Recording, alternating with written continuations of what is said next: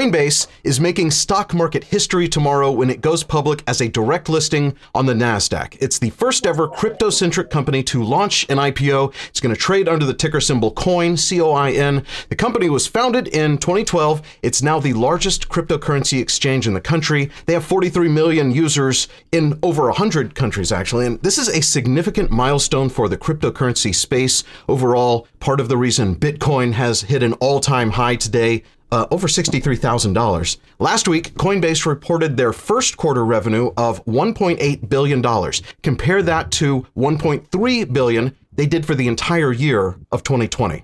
Tomorrow, Coinbase could have a valuation of more than $100 billion. $150 billion? That's what Chris thinks.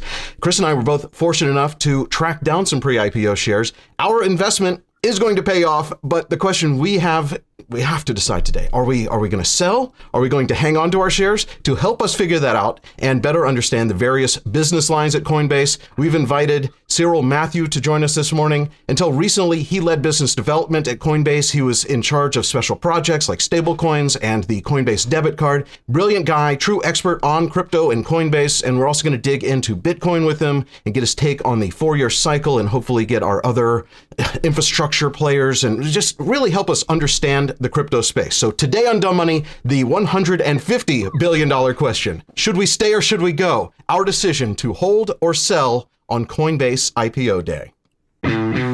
We are Dumb Money. Three friends who turned $30,000 into $30 million using nothing more than Twitter and a zero commission trading account. The suits that work on Wall Street, they call those people the smart money. That's not us. Our goal is to help level the playing field for everyday investors. We are Dumb Money.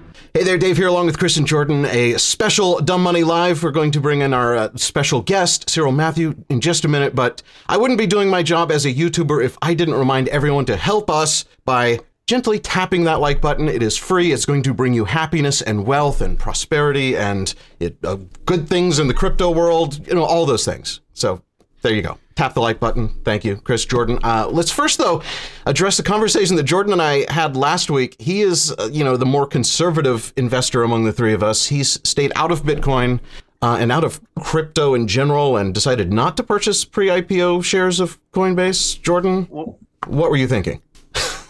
yeah, look, I mean, if I had to make the same decision over again, I'd probably make the decision. I, you know, to me, I feel like the the price of um, Coinbase is going to be correlated with the price of Bitcoin. I get that they make money off the transactions, right? But I think that uh, they're going to be correlated with the big boy. And does it stay up from here? Does it go down? I don't know. Like I can't make a qualified decision on if it's going to go up or down or not. Maybe I'm I'm probably the idiot in the room, right? We, But, we uh, just say you're entirely too rational. Like, no, I mean it just doesn't make sense to me, right? So like for me, Bitcoin could be 120 grand, 60 grand, or five cents, and each of those makes equal sense to me. So I I can't I can't make any judgment on investing in it. So I'm just I'm not going to do Yeah. it. Listen, we, we get it. it. It doesn't fit into the way you evaluate investment opportunities, and and it never has. Neither has you know something like gold, right? And so, like, I totally get it. Uh, I think a lot of people are trying to understand how we even got into this whole deal with Coinbase. As you guys know, we we are super proactive uh, with everything that we do. Um, we're social arb investors, so we identify change, uh, and then we connect that change that's happening in the world, either change in culture or behavior, or consumer behavior, or markets, and we connect that to opportunities. Sometimes those opportunities are trades in public markets. Sometimes those opportunities are investments in private companies or early stage companies. In this case, it was tracking down shares of an IPO, a soon to IPO company, Coinbase, which we do all the time. It's a really difficult process. Uh, we worked on this for months trying to track down shares. Uh, we finally, uh, by stretching every person in our network, uh, begging uh, for people to connect us to people that have shares, we were able to allocate and find some shares uh, through a group deal that we did. Uh, it was really difficult. We thought at the time we were maybe overpaying for the shares. We were really nervous because at the time we acquired the shares, uh, Bitcoin was going up so quickly that by the time we initiated the conversation about buying the shares, the time that we actually finalized the transaction, it was double. It doubled. The, the, the, the price we had to pay for Coinbase doubled, but we still got Coinbase um, at roughly a 30, 32, 33, something like that billion dollar valuation a few months ago. So you know, And, if it and does we didn't IPO, we didn't know that that could have been cut in half. So it was still speculative on our part at the time Yeah. because you never know what could happen. I, I listen, Dave. I, I I was chasing down that IPO because I felt that we were having a moment uh, with the level of demand uh, going to be chasing down what would be the only major platform crypto IPO of this year. Uh, it- and on top of that, uh, I was looking at Coinbase's quarter based on just general traffic uh, in the crypto markets, and I thought the market was underestimating just how big of a quarter they were going to have. And sure enough, we found out what about a week, week and a half ago, they just put up the blockbuster quarter of all blockbuster quarters, exceeded everyone's expectations Completely exceeding except expectations. mine except mine because honestly guys one of the questions i'm going to have for cyril today uh, part of the reason why they had such a blockbuster quarter was because a large part of the people that are trading on Coinbase are kind of newbies. Uh, they're people that aren't super sophisticated crypto traders, and they trade on Coinbase, not Coinbase Pro. And Coinbase is a really expensive trading platform to use. The fees are really, really high. Um, and one of the the thesis that I have that would be a con thesis for holding Coinbase long term is that over time people will migrate to Coinbase Pro, which is really a much better platform, I think, as a trader because the fees are much lower. So, in addition to that, there's potential competition coming in, right? So, why would people continue to pay those high fees? That's one, those are one of the questions I'm going to have for Cyril today, and I have not made my decision as to whether I'm holding or selling. I hope to make that decision maybe by the end of today's episode. Uh, and I'm hoping that Cyril can kind of provide us not with investment advice because that's not what we do here, No, just a better understanding. Just illuminate, yeah, illuminate some of the questions and, and- that we have, and help us understand um, how defensible Coinbase is. Also, are there other lines of business at Coinbase that he thinks has you know an opportunity to accelerate over the next six to twelve months, so that even if they kind of do lose some market share or have to uh, lower their margins uh, due to competition, even their own competition with Coinbase Pro, as people, more people learn about that um, you know, are there other areas uh, that we can lean on to make up for that? So lots of questions for him today. Uh, Let's bring him on. Bring him on. So our guest is Cyril Matthew. He's he did spend the last two years at Coinbase, where he led international business development, other projects. He has a unique perspective on the whole crypto world. Cyril, welcome to Dumb Money. Great to be. Can I get the disclaimer before we even start with him? Neither us nor Cyril are investment advisors. This is an episode where we just want to learn, uh, learn about the platform market for crypto trading, Coinbase uh, specifically as well. Uh, and everyone needs to do their own research, right? We don't know, we don't understand what your risk tolerance is. Uh, this is all about information discovery, uh, research, and then certainly get on our Discord channel, dumbmoney.tv forward slash Discord, and discuss today's episode, poke holes in our conversation, and show us what we're missing, and then we could all make our own uh, decisions based on that. So, Cyril, So, wel- so let's start. Yeah, let's us, start man. with a quick overview of the various business lines at Coinbase, because I know there's some concern about their ability to diversify away from just transaction revenue, right? Yeah, no, th- thanks for that, and thanks for having me on, guys. It's excited to be here. In some ways, I think I'm the I'm the perfect guest, at least for the title of the show, because I definitely am dumb money. Uh, I I'm not not uh, an expert in, in, in investing, but I, I, I do know tech, and I've, I've I've been able to pick some good tech companies to work at, and Coinbase is included there. don't- And By the way, are you are you in on this IPO? Like, is are you? Uh, I assume you got shares when you were at Coinbase, right? Is this a big week for you? Oh yeah, I mean, uh, part of the reason I've I've been fortunate to work before there at Uber at Facebook.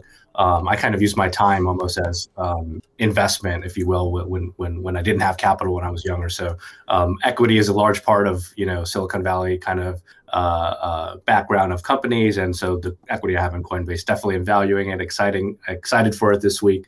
Um, you know, you never know. I was at you know kind of Uber at Facebook when when uh, there there were IPOs and not direct listings, so you had to wait six months, and the IPOs didn't go so well, but in the long run they ended up fine. So you try not to put too much emotion into the opening day, but the the momentum seems strong, so I'm, so I'm excited about that. Well, congrats, man. I'm I'm excited for you, probably more than I'm excited for ourselves uh, for the IPO this week. Uh, talk to us about Coinbase. I mean, talk to us about what what what are everyone knows the obvious when it comes to Coinbase, right? Everyone's talking about Coinbase is the first. They're one of the largest, but they their fees are really high. Or is that sustainable? Um, you know, what does Coinbase look like in a year or two? Is this just hype and just good timing of an IPO, or is there are there other things we should be thinking about when it comes to Coinbase? Yeah, no, I mean they're all great questions. Some that I don't have definitive answers to, but um, I mean, there's no doubt the timing is great. Bitcoin price has been has been going up. Uh, I think we're going to talk a little bit about that later. Um, you know, equity markets are nice, and then Coinbase, obviously, with the Q1 numbers, just just seems to be hitting at right time. But when you look at the business, you know, I I'm I'm a believer in Coinbase's business now. Uh, you know wh- whether that means you know long term horizon or not i think we can get into but a lot of people don't realize just how many layers to the business there are. So you've got the exchange and so that's akin to the new york stock exchange and that's where all the liquidity is and that's where all the trades are happening. And then chris as you alluded to you've got the brokerage which is coinbase. So there's coinbase.com which is a brokerage and then coinbase pro is the interface for the exchange. And so um, having both the brokerage and the exchange is akin to having the Charles Schwab and the New York Stock Exchange of crypto, um, at least in the U.S. And so that that's powerful in and of itself. Um, and and you are right. I, think the Q1 numbers show that still 96% of the revenues are coming from transaction fees, and so that's certainly uh, um, something that leadership acknowledges, and there's a big effort to diversify from. Uh, but that is quote unquote one of the uh, potential risk factors. Now that being said, um, you could argue, especially on the retail side, that a lot of people pay for that convenience because, especially in crypto, when in the past there's been uh, hacks, there's been um, kind of shady practices in terms of where players operate. Coinbase has taken the approach very early on that they were going to be the trusted, the most compliant, getting all the necessary licenses. They've never been hacked, knock on wood. And so there is something to be said of being able to charge a premium for all those things, especially in the crypto industry. Um, so in the short to medium term, I think they can actually keep that sort of pricing control. Now, over the long run, that certainly could be pressed. Um, but th- that's a bit on the exchange and the brokerage. I mean, we can go into some of their other business lines, such as custody. Um, I think one of the Q1 numbers that came out shows that they had 220 billion assets on platform. The core institutional custody business, the, the portion of that. I forget the exact number, but it's around 100 billion. And so that's institutions that are coming for institution grade custody that would match the fidelities of the world, and uh, institutions that are trusting Coinbase to store their assets. It's it's a, it's a lower margin business and and a lower fee business, but um, just like, and Coinbase is not a bank, but just like a bank or, or any lender out there, um, having assets on your platform just gives you more flexibility to then later monetize with those assets. So I think that's a underlooked part of Coinbase's business. Um, I'll, uh, I could pause there. There's a few different lines that go. No, I, I, I, think I, listen that that that's a great point. I actually think the custody side of their business could grow substantially over the next year. Um, I, I do think, you know, as we start to see other banks uh, getting involved with crypto over the next three years, right? Three or four years, uh, that custody piece might not be as defensible as it is today because today they just don't have a lot of strong competition in terms of, you know, reliable, um, safe custody options for crypto, right? right? Um, and so they're in a really nice position, I think, to be the custody leader right now. I mean, I don't know, again, two, three, four years down the road, I don't know. I don't know that it matters that much because I'm not thinking that that far down the road. My right. concern more than anything is going to be other major platforms on the broker piece, the piece where they generate so much of their revenue. I'm concerned about the Fidelity, Schwab's, Ameritrades kind of making announcements at some point in the next year that they are going to aggressively get into the crypto space. Now, it will take time for that to happen, but I think just the announcements of those transactions, right, of, of those companies getting involved in space would be a net negative for Coinbase because those are the companies that have very little to lose, right? Like they don't have a business in that space. Kind of like Robinhood had very little to lose, like coming out with zero commission free, right? Uh, brokerage fees. So that I think is this this I don't know cloud that sits over Coinbase that at some point in time they have a clock as to develop these other business lines and develop them quickly right? Also, yep.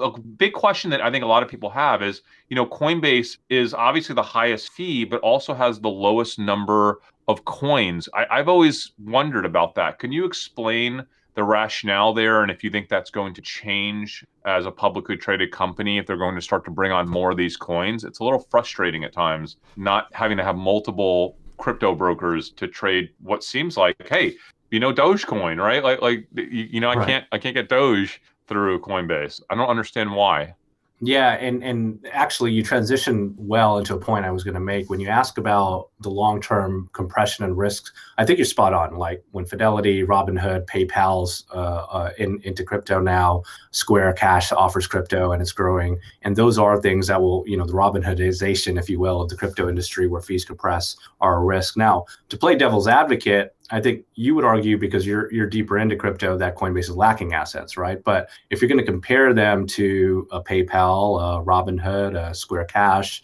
eventually a Fidelity and Schwab, I'm pretty sure that Coinbase will stay, you know, far ahead of the curve in terms of the number of assets they have to list. Now, when you compare them to crypto native exchanges, a Binance, a, a Kraken, and a Gemini, uh, that's where they may have less assets, and that's where Coinbase has to play this almost tug of war, if you will, where I started off by saying they, they wanted to build a mode about being compliant, being regulated. And so other exchanges have, have, have done things like Dogecoin comes out, they'll list them, you know, XYZ asset comes out, they list them. And so they're listing 10s or 15 assets per day. Coinbase's diligence process is just a lot more strict. And they have eased that up um, a lot in recent in, in recent months and they are listing assets faster than they have before but i think they're always going to be in the middle where you compare them to a paypal or a robinhood i think they're going to be a lot more forward thinking but if you compare them to some of these quite frankly not regulated players or unregulated players they're going to take a little bit more of a cautious approach. Um, um, so you could argue that's their sweet spot.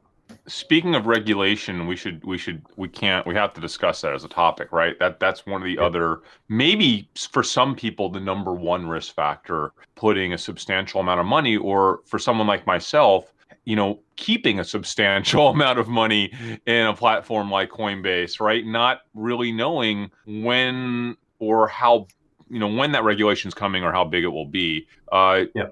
i'm sure you've thought about it as well. Do you have any stance on that? Uh, any thoughts on regulation Yeah, I mean, it, it- you have to think about it. Every every everyone at Coinbase is always thinking about it, especially earlier on when you know we're not in the middle of a bull run and it's not top of mind for folks. Getting a banking partner, for example, you know, I think I think um, it was Jamie Dimon who who who or Warren Buffett who mentioned it's rat poison square, but eventually now J.P. Morgan or, or Chase is banking Coinbase, so um, those evolutions were really important, if you will. Yeah, it's funny. I think after how, how you see the about face, but um, I'm by no means an expert, but what what from from what we encounter with regulators every day, there there's a lot of FUD out there, as they call in the industry, fear, uncertainty, doubt. But you know, maybe this is my bias from Uber, but when you have an asset that's really adding value, when you have kind of a new technology that comes out, I think it was uh, you know when I worked at Uber, which which we briefly mentioned, it was every local taxi lobby and regulator uh, was threatening that you know Uber is illegal, they're not doing things the right way. But once the people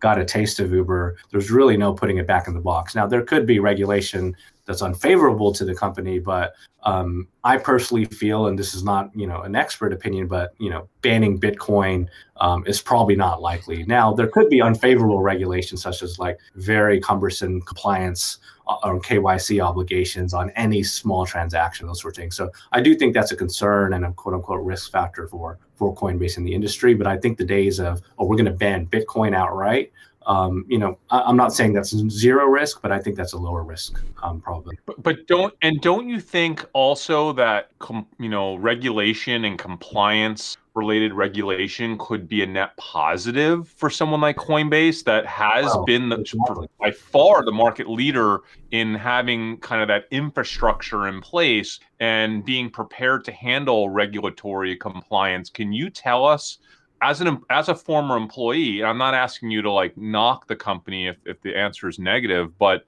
how competent do you think is the management? I mean, just I'm not talking about even top management. How competent do you think is Coinbase in general in terms of the process, the procedures, the stru- infrastructure that Coinbase has built, the the in, internal communication, internal employee morale, um, the the internal degree of talent uh, at the company in terms of mid management and upper management. Can you speak to that? Because I think that's a really interesting perspective that a lot of us just don't have a clue about? Yeah, I mean, it's, it's, it's a good question. I, and I, I don't want to be a homer. I could definitely list cons about Coinbase, but starting with the subject that led us here, compliance, that's one area Coinbase can have it, or, uh, you know, put its hat on. It has led with that. They've got really smart folks, got a huge compliance. If anything, my role was business development, and I would get frustrated that I couldn't move as fastly because we had to check everything with compliance teams, with banking partners. And so I, I think you're absolutely right. Like good, smart regulation, I think this is a theme probably with any new industry,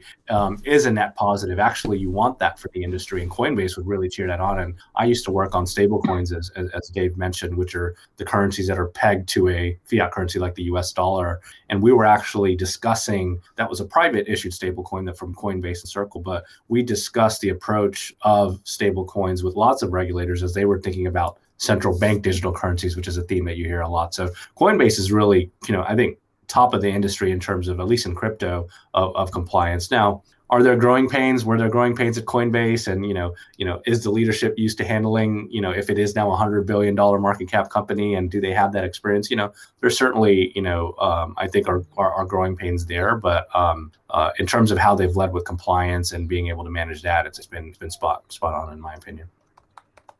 All right, that that sounds pretty good. Um, yeah. how is? Can you speak to uh, like just and if you don't want to, that's fine. Like like morale in the company is it a pretty good kind of corporate morale? Like what is it like working at Coinbase? Is it is it is it a cohesive company? I kind of think of Coinbase. I think I think of like you know, obviously it, it, it's a centralized company in a decentralized world, but what does that mean? Like, does it feel like a company even, or because it's dealing with crypto, or is it like a weird like I don't know. Well, like what is it like?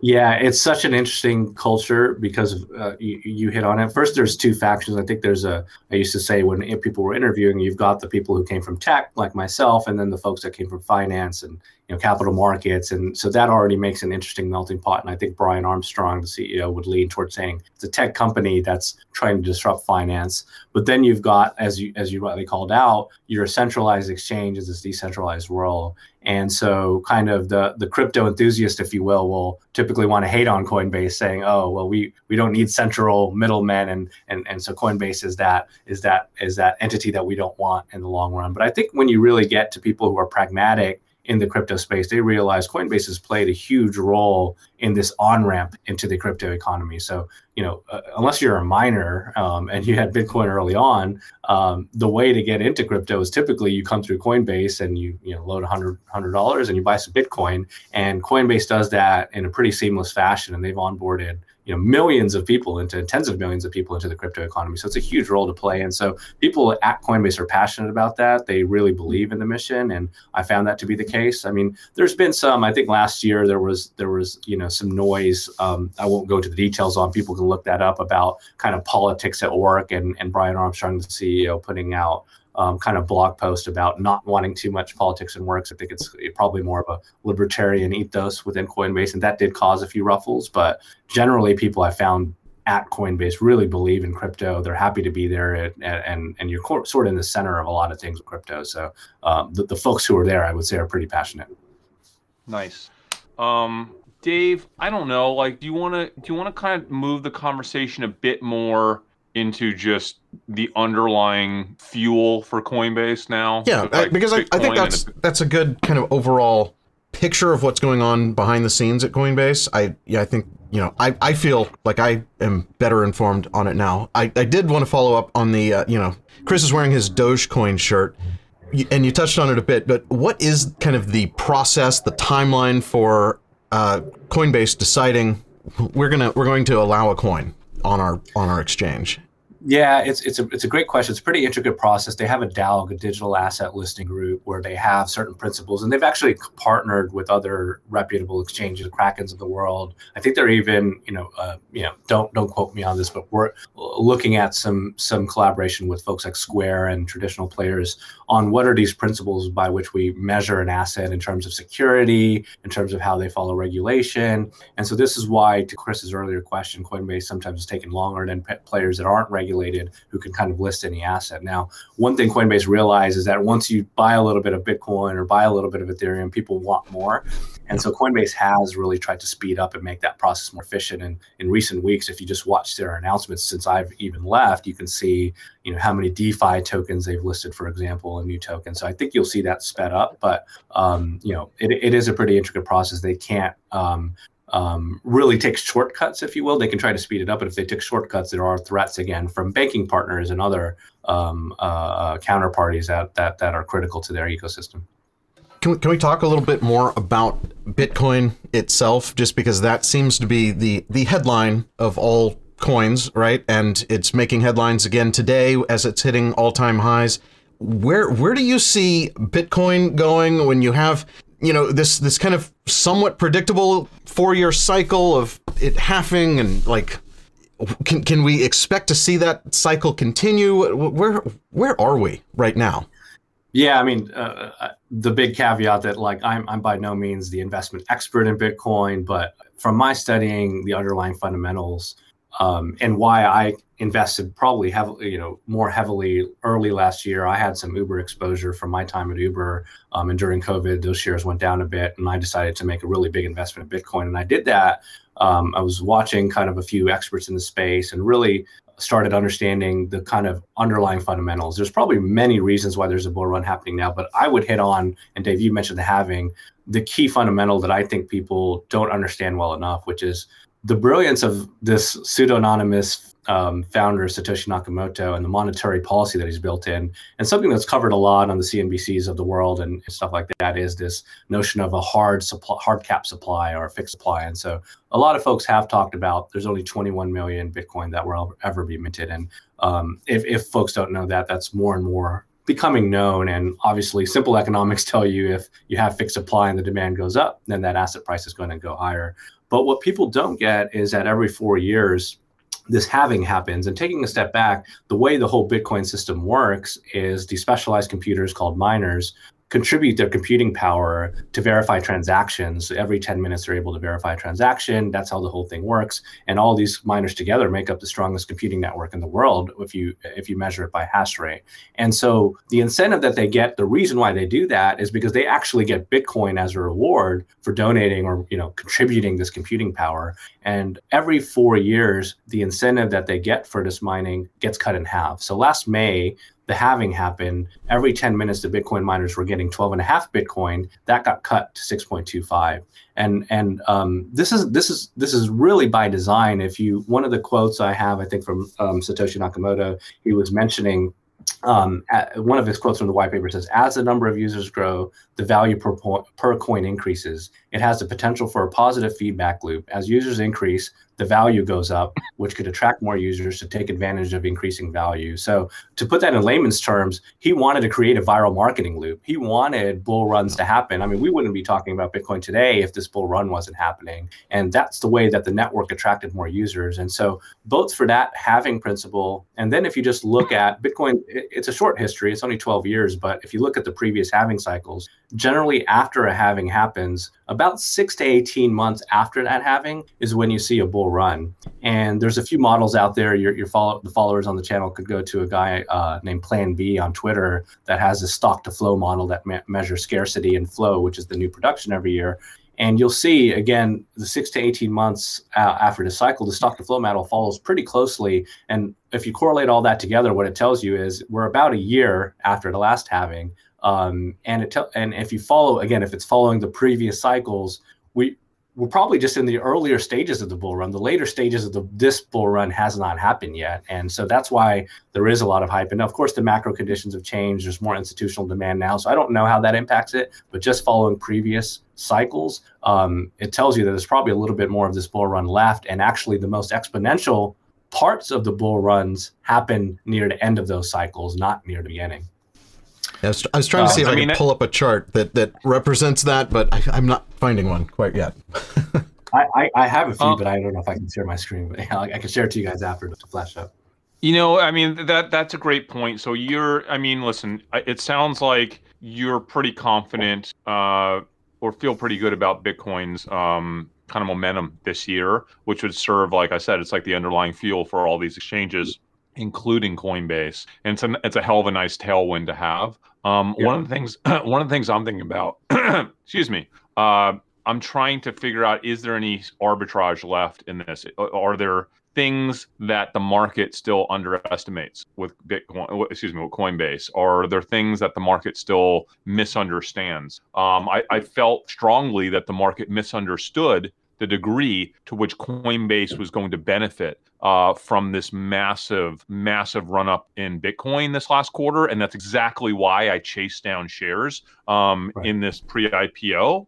And that's what happened last week when they came out with earnings, right? So that was great news for Coinbase. I think that's probably going to lead to probably a 20 to 30 or 40% higher IPO day than we would have had without that really strong earnings report. Yep. Um, what is there anything else out there that maybe the market doesn't and, and that was a good point. I mean you just brought up something the market maybe misunderstands right? Like is there anything else out there we should be thinking about uh the market is, is is just doesn't quite see clearly? Or are we getting to a point where with all the hype coinbase has reached kind of that point of information parity where whatever it trades at is based on full information. Everyone kind of knows the pros the cons and whatever ipo day is it is. And for me that's a sign that I should start looking for an exit, not because the company's bad, but because there's really nothing that I know about that everyone else doesn't know about. And if mm-hmm. so, what are the other platforms? That's my next question for you, because I know you've been kind of thinking about this for a while.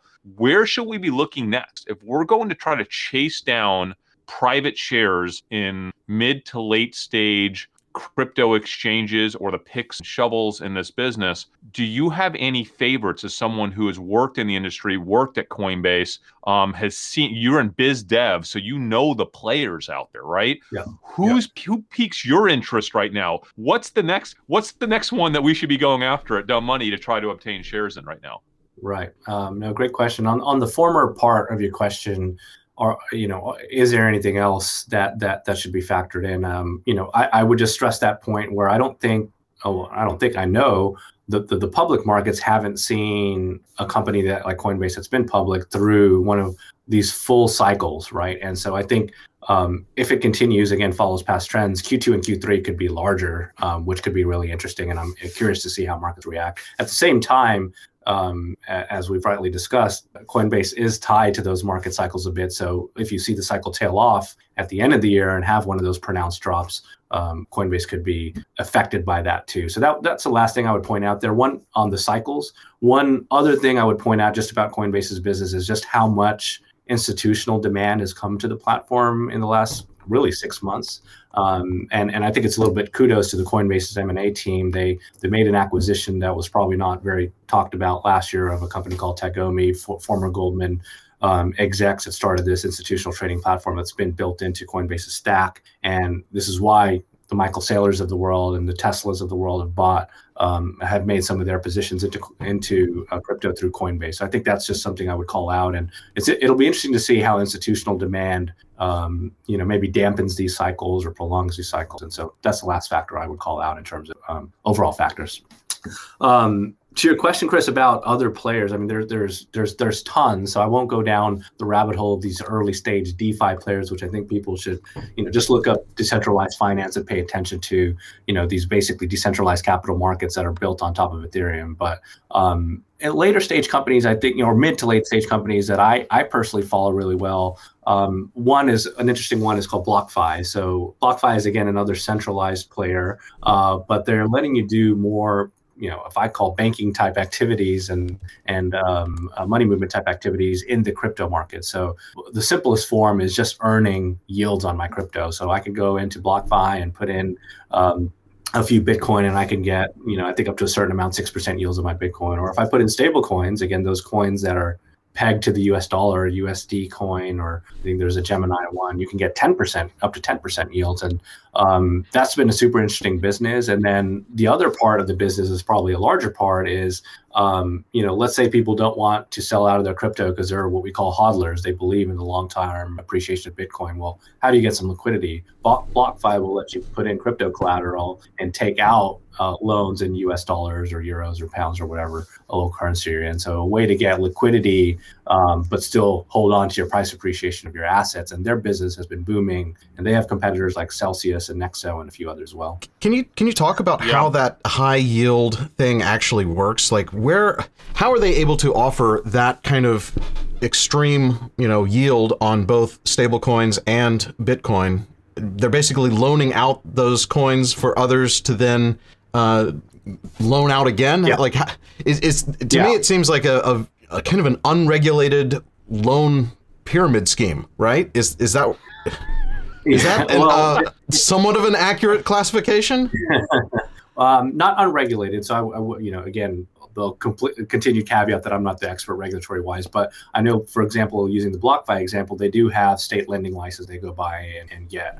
Uh, they're not a federally regulated bank by any means, and so they don't have the same stringent requirements that a bank has, but they do have state licenses, and so you'll find BlockFi is not available in certain states.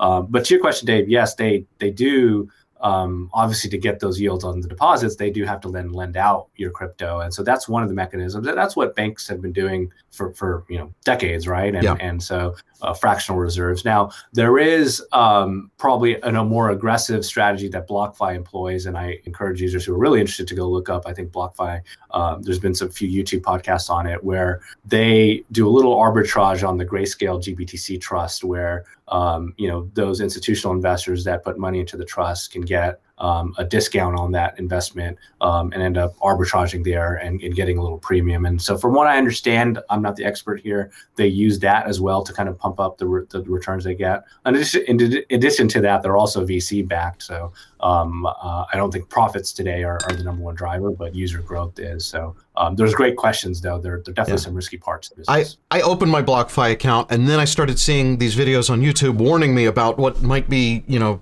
done behind the scenes. And so I, I haven't funded it yet. So I'm, I just wanted to hear from someone who's who's kind of worked at one of the the largest exchange, and that to me is very interesting. I, I yeah. No, so you, you think it would be okay for me to fund and park some Bitcoin at BlockFi? He's not going to give you any advice. I'm not endorsing any particular I platform. I just say, like, if you were an investor in their platform versus putting your money in it, it's it's it's interesting because you just look at their user growth; it's been exponential. You look at the assets on platform; that that's been really large. Yeah, they're they're another yep. company that I would like to invest in. Yeah, BlockFi right. is on our radar. We've been trying to track down shares unsuccessfully. Um, not yet, right? So like yeah. anything, any other either exchanges or any other uh, infrastructure providers that kind of sit behind the scenes of the crypto market that you think are interesting right now? Yeah, the other ones I would call out, um, and by the way, Coinbase, uh, we didn't cover this. Coinbase could also play a role in the space as like, you know, they may have a competitor on the brokerage side, but then they can provide that competitor with custody and liquidity on the exchange, right? And so Coinbase Good point. Um, could will eventually do some of these things, but a company that's really focused on being the infrastructure player, one that sticks out is Paxos. Um, yep. PayPal's PayPal's crypto offering is actually backed by Pac, or you know, has Paxos on the back end, powering liquidity, doing custody for them, um, and I, I, think eventually we'll be doing other things. And Paxos, I believe, is also doing that for a fintech in Europe um, called Revolut, which is very prevalent um, here in Europe. And so um, Paxos is one of these infrastructure players. There's another few that um, on the payment side are really interesting as well. Um, Circle, which was a partner of Coinbase, is basically building a Stripe for stablecoins. And I'm, you know, caveat, I'm currently employed by Stripe, but um, Circle's building USD Coin, which is one of the most, uh, it's it's the largest regulated stablecoin out there, um, 10 billion market cap, um, and it's really used a lot in DeFi markets. It's used a lot for um, you know, trading and other use cases. But Circle's providing ways to accept USD coin as payment, to settle in stable coins, which is, you know, could be a lot faster. If you're in FX markets and you're used to T plus two settlements, if you're using stable coins, you can now get settlements that are same day or within minutes. And so I think Circle's a really interesting company. Another one that's smaller than Circle is called MoonPay, that are again building kind of these back end infrastructural things that allow you to accept payments, that allow you to take settlements um, that allow you to do KYC out of the box and these sorts of things that'll then power, I think, the next wave of fintechs that want to build crypto and use kind of the, some of these picks and shovels that these companies are offering. We have a um, lot of people mentioning Voyager in the comments. Uh, they're publicly traded. They're smaller, obviously. I think it's yeah. a company that has gotten a lot of attention, being one of the few publicly traded exchanges. Um, any thoughts on them? Do you know anything about Voyager? I'm not actually too familiar with Voyager, so I couldn't, yeah, weigh in. I probably should know them, but um, I, I, see the comments that they're regulated in New York, but um, and yeah, it looks like they're they're also providing interest. I'm not, I'm not actually sure about their business model, so I couldn't comment. Yeah, I, I mean, I have some Voyager stock only because I I felt uh, I felt the momentum of expansion of investor um, awareness of Voyager. And so, you know, for me, that was kind of my primary reason for investing in Voyager, not necessarily based on fundamentals, obviously, because I don't I don't do that. Um, but Paxos is is like my number one target right now. So I, I want to make this very clear. If anyone is watching this show that has Paxos shares, um, that is interested in selling Paxos shares, we are a buyer. Okay, we are a buyer. We will transact really quickly. Um, we are really easy to do business with. We are a buyer in the seven figure range for Paxos private shares. So if you have some, please email us, uh, Chris at dumbmoney.tv. Um, we would be happy to enter into conversations with you if you have some Paxos shares. So putting that out there. Okay. That's great. Uh, we've talked about a lot. I mean, is this is there anything left on the table to cover right now, guys? And in the comments, is there anything that we missed, guys, that you want us to address with Cyril while we have him on? For those of you that don't know, he spent years working at Coinbase uh, in biz dev. He understands this world really well. We so appreciate having him on the show today on the um, basically the eve of the Coinbase IP. Is it tomorrow, guys? Is today the 13th? Yeah, it's tomorrow on the eve of the Coinbase IPO. It is tomorrow. Um, we we stand. Uh, I think the IPO will be. Uh, my I'm targeting it at about 150 billion. That that's what's in my head. Uh, that would put us at a two million dollar uh, gain in just a few months. Um, it's a big day for us. I imagine. I imagine it's a big day for Cyril as well, who's been there for a few years. So I assume you have some shares. Uh, what else do you guys want to ask Cyril? Oh, oh, ask about Stripe. Okay, why Stripe? Why are you at Stripe? Do you love Stripe? Tell us about Stripe. Yeah, no, it's a great question. Um, Coinbase has built, you know, built a great business. So why would I make that transition? A lot of folks have asked me, and you know, um, I do think I have a good eye for for where tech tech is going and and and and kind of new trends. And so, Coinbase has built a great business. The part of crypto that really interested me and that I'm passionate about it was really when I was at Uber before Coinbase, where I learned how integral money movement and payments are to any business as Uber was launching in new markets. We were interviewing drivers, and some of them working in the UK were sending money back home to other markets like Morocco or somewhere in Africa. And some of them were still actually literally giving a bag of cash to a random courier to send this money back home. And I was just astonished that uh, this was still happening in this modern day. And so um, you could argue I probably went two steps uh, too far in terms of crypto, but I thought crypto could be really interesting to solve some of these problems, and I still think it is.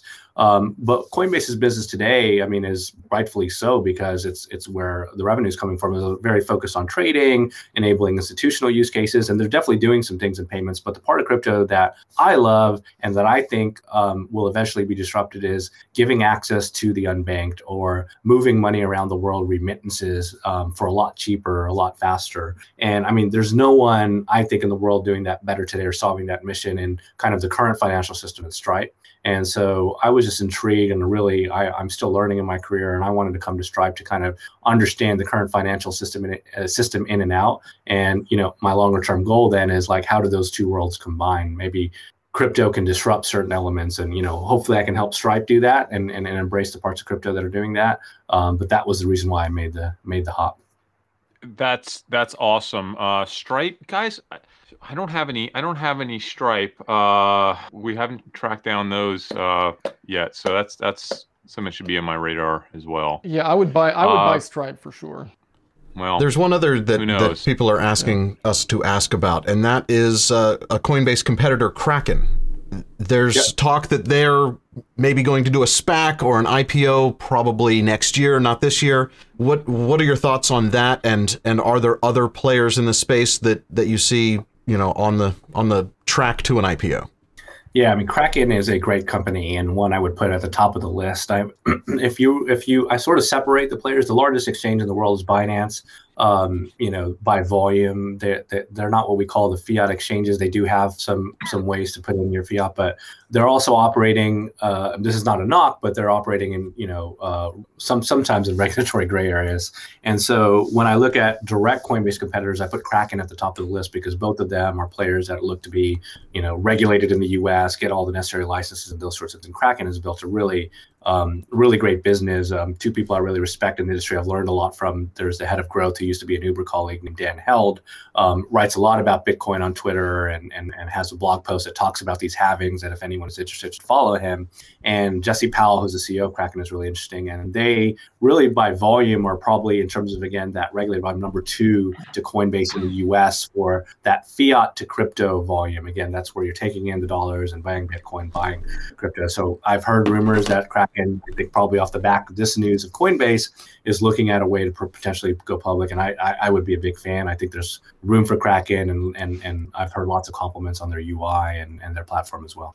Yeah, they they were the second uh, platform that I got on, and I and I had a Binance account at one point. I've so I've, I've kind of shuffled around and, and been on all of them, but obviously Coinbase was my very first because they made it so easy, and that's that's one of the reasons right. that um, I love it as a Dave, company and as an investor. We we were a little slow, so Kraken had shares available to purchase through one of the secondary market exchanges um, about a week ago. Week maybe it was a week, week and a half ago, and I I actually it was through Forge. And for those of y'all don't mm. know, you I know there's a lot of questions as to guys, how do you get these shares? Well, well, for us, Coinbase is a private transaction. You know, we found a group of sellers and we were able to acquire that. But uh, also, sometimes there's secondary markets. Forge is one of them, and they were offering Kraken shares at $47.37 um, last week. Uh, the company's most recently formally announced financing round was $19 per share in 19 in 2019. So in about a year and a half, a little over doubled, but that's really not that big of a deal when you think about how far the crypto market and the Bitcoin market has come, right? So uh, I think those shares came and went, guys. I think we missed them. I was slow to react to the email. I should have jumped on it quicker. Actually, I just logged into their I, uh, website and they're still showing it as available, but that may just be. Are they? So like, to, the, the, mm-hmm. I'm gonna. I just sent another email to uh, my rep there because she never got back to me. My concern, the reason why I don't like purchasing shares through a secondary exchange platform like Forge, I understand they have to make their money, but you know those fees are really high. They'll charge like sometimes I think they'll charge. I could be wrong, 15 or 20 percent uh, carry. So like they're taking basically a fifth of the upside on the trade. Plus, they generally have a fee of like two and they, a half. They have an upfront 5%. fee. I know. Yeah, I, I don't know that yeah. they always have a carry, but I know that they have an upfront fee. At least some of well, the other shares that I've bought that. from them, I know that I'm everything. I, I have... Everything we've done with them have, has a carry. Yeah, I think they I think yeah. they have a carry, and I imagine on something as hot as like a Kraken, I imagine they would probably have a carry on that as well. And the fact that she didn't get back to me, Dave, I, I think they good, sometimes not looking good. stuff on their site. Yeah. yeah, I yeah, they usually want to close that stuff pretty quick. So listen, Cyril, thank you so much. I I do want to say that um, Cyril, if anyone wants, you know, has a connection that is looking for someone on a podcast to talk about Bitcoin, crypto exchanges, uh, Cyril, why don't you give out your handle on Twitter? Is the best way to follow you and connect with you? Is that right? Is it Cyril, sure, Cyril yeah. Matthew? Uh, um, at, so at the Twitter handle. Sorry, Twitter yeah, handle C-Y, is at Yeah, C Y R I L M A T H E W at Cyril Matthew on Twitter. Uh, we will know, put it down in the uh, description him. after this. Uh, for the archive of this, it's down in the description. Great, and I put it in the notes earlier uh, or the comments earlier. Uh, Cyril, thank you, man. Congrats. This is an exciting week. I hope uh, I hope tomorrow goes well for you and for us. Thank you, guys. Um, we'll talk about what we're going to do after Cyril leaves. We'll let him go, and we'll talk about what me and Dave are going to do tomorrow. I, I kind of have it in my head. I think I have my, my plan now. And Cyril, your your kind of information solidified what I think I'm going to do tomorrow. So thank you. Thank you so thank much. You guys. Great to be we'll with talk you guys. To you soon. Take care. All right. Bye bye. Appreciate it, buddy. Congrats.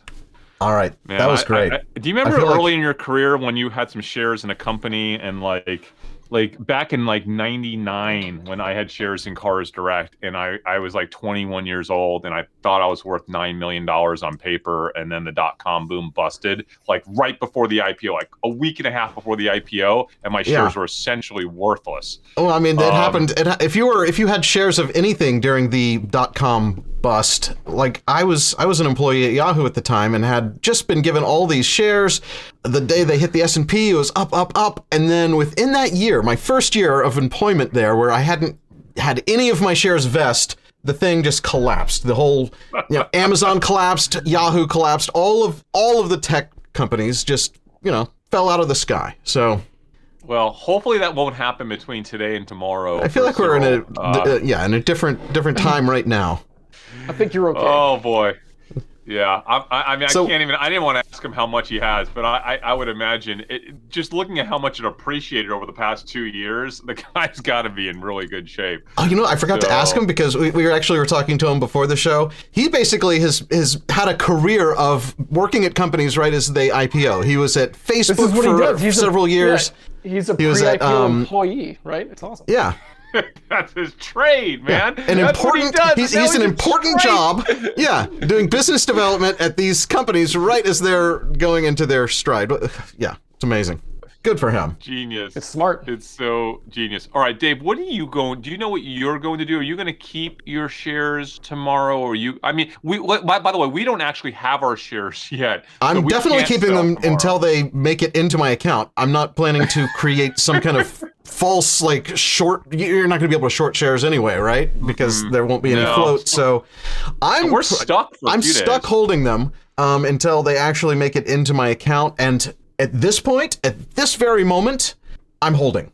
I'm hanging on. Yeah, I was going to for- ask you structurally, how does that work with the with the direct listing? Like, what, I mean, because whoever you bought them from has to like get them and transfer them. Is that what happens? They, I they'll don't know. transfer them. out. Yeah, they have to transfer it's- them over afterwards. They have to get them and then Right. transfer. Yeah.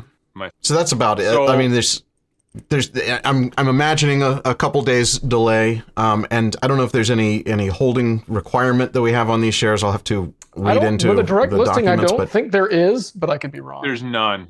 yeah. There's none, Dave. And I'll tell you what. Um, I am going to probably sell. Are you? Seventy-five percent, seventy-five, just seventy-five. I mean, ju- you got to realize, I it's a monster position for me. You're right. You're right. So- I I need to look at them as a percentage of my overall all portfolio and whittle them back to where I would be comfortable buying them. Right? Like I would Yeah. probably buy a quarter million dollars worth of uh, Coinbase tomorrow, and that is Yes. probably where I'll I'll hope to net out is is keeping a quarter million dollars worth in my portfolio.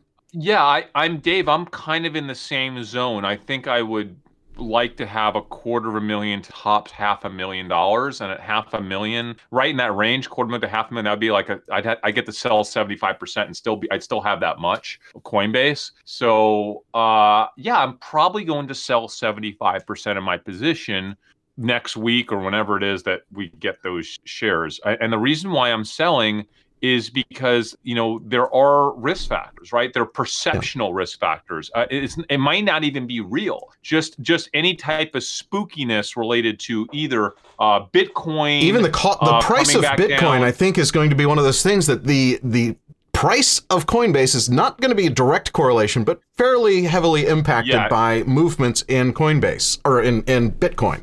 So if all, if coin if Coinbase starts to like basically mirror Bitcoin, you're basically holding a bunch of additional money in something that isn't actually Bitcoin, but is Yeah. essentially the same thing. but also any type of negative news related to regulatory the regulatory environment listen it doesn't take much a single statement by the by the government even a statement by someone a key person you saw what that did to, to bitcoin a few weeks ago right Yeah, look, every Yeah. time Yellen comes out and says something that you see a little drop, it, it's recovered every time. Yeah. Yeah, or, or more uh, any type of rumor or statement by a major broker, a top four broker that says, "Hey, they're going to get more involved, uh, you know, in as a broker for Bitcoin and and cur- cryptocurrencies." Like that would be perceived as a negative. I think there's a lot of stuff that just just a there's risk factors this year, right? But more than that, I feel like the market understands the positive for Coinbase. Like the positives are out there. That monster quarter is out there. Now, I do agree with Cyril that the next couple quarters could be even bigger and likely will be even bigger. So it's like, Yeah, Dude, I think like- that we could have a couple of uh, quarters of news cycles where it's everyone's caught off guard by how insane their revenue was once again, right? Yeah. Oh, someone's talking about customer service, and that I didn't bring that up with Cyril, but that does bug me. But it also bugged me about Robinhood, and it doesn't seem to bother anyone else. Like I had an issue getting money transferred into my Coinbase account. It was a lot of money that I was transferring into Coinbase. I was wiring it. The wiring instructions were so confusing. Like it wasn't clear and there was no like messaging as to when the wire would hit. It was like just check back with us in a week. I was like, "What? What- uh, Have you can you imagine wiring a million dollars to and not being able to confirm with anyone that the wire hit because once the wire hits they don't tell you it's like it takes Yeah, them a week to get it into your it's account, immediately right? taken out of your bank account, and then you don't see it in your Coinbase account right away. See- that's that's surprising I to don't me. know if someone I didn't have that experience. I don't know if something happened. Like it's really, really, really frustrating. And there's no, you can't pick up the phone and talk to anyone at Coin. I mean, hey, I, I just sent you a million bucks. Can I talk to someone? Nope. There's no one to talk to. In fact, I couldn't even really communicate with Coinbase via like messaging because at the time I did this, it was one of those weeks when just crypto was going nuts and they Mhm. were so backed up. They, they were taking days to even get back to someone. So it's like the wild west out there and it's a little frustrating but then again they're competing against other people that are doing the same thing right? So like it's okay to do that in that world right? Like it's not like there's someone else that's that has excellent customer service in the crypto exchange world right? Someone's saying binance is better and perhaps they are but i don't know. The thing is I just don't know if there's a ton of information left to ARB uh, right now on Coinbase, so I don't want to be super concentrated in it, right? Like I don't, I'm not, I don't feel that confident in it. I want to have some position, but not nearly as big as what I have. I'm really happy about this trade, guys. If this thing IPOs or DPOs, whatever, between 100 and 150 billion tomorrow, I feel like I think we're going to hit 150. We'll see if I'm right. I think 150 is in the cards, and if it is, man, that is going to be like a five, almost a five x return on a pretty substantial investment over just a couple months, few months. Yeah, it was not it was not a long holding for us. We, we we didn't really know how long this was going to take. The the question that I've I've seen a couple of times, what time do they list tomorrow? So because it's a direct listing, the shares probably won't be available right at the opening bell, but um, I'm I'm reading that it's kind of more expected in uh, the midday or afternoon time frame. Uh, because of the direct listing, uh, that's when employees and other insiders have the option to sell existing shares rather than the company issuing any new stock, as would happen with a conventional IPO. So, B- By So the way, I want to say I- I forgot. Get these I- things, do they have to go to an account, or can they just say, "Hey, liquidate them on you know, reception," or do we know? I have no idea. We kind of lost our opportunity to ask Cyril how that, that's working internally. Yeah. By the way, I, I Yeah. gave out the wrong Twitter address. It, it's actually Cyril J Matthews. So it's C Y R I L J M A T H E W uh, on Twitter. Um, by the way, guys, uh, gosh, I, I lost my lost my train of thought. Um, so as far as I've, I also saw some people asking um, where we bought our shares from. We we bought them in a private transaction, not through one of the uh, brokers. Uh, it looks like a lot of people are wanting some of these these uh, pre-IPO shares. A little late.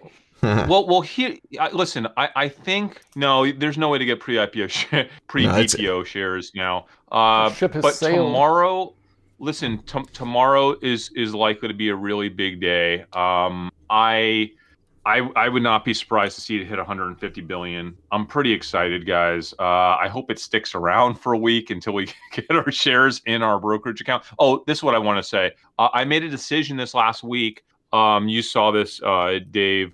I am uh, having all of my shares of Coinbase transferred immediately into my charitable foundation. So uh, this Mhm. is another trade that I'm donating 100% of to uh, pediatric causes through the Camillo Foundation, and I'm really excited to do that. It's a big, big win for the foundation. So I, you know, I've been, I'm kind of doing that with almost everything right now, um, but certainly this this is a big one. So uh, yeah, the foundation that's- might that's be great two million dollars richer tomorrow. The foundation is doing such good things for actual people compared to paying a huge amount of taxes that who knows what they're going to do, the, do with the money. No, no ta- yeah, so so that, that's what's so cool is that you know there will be no taxes on this huge gain, but it's not my money. Like I'm just I'm not taking the money. I'm just saying, hey, just throw it over there to this foundation that's going to give it away. So um, yeah, it's it's listen. I'm really excited. That's why I'm so excited about this week because like that's crazy. That's like a lot of money. It's going to do a tremendous amount of good.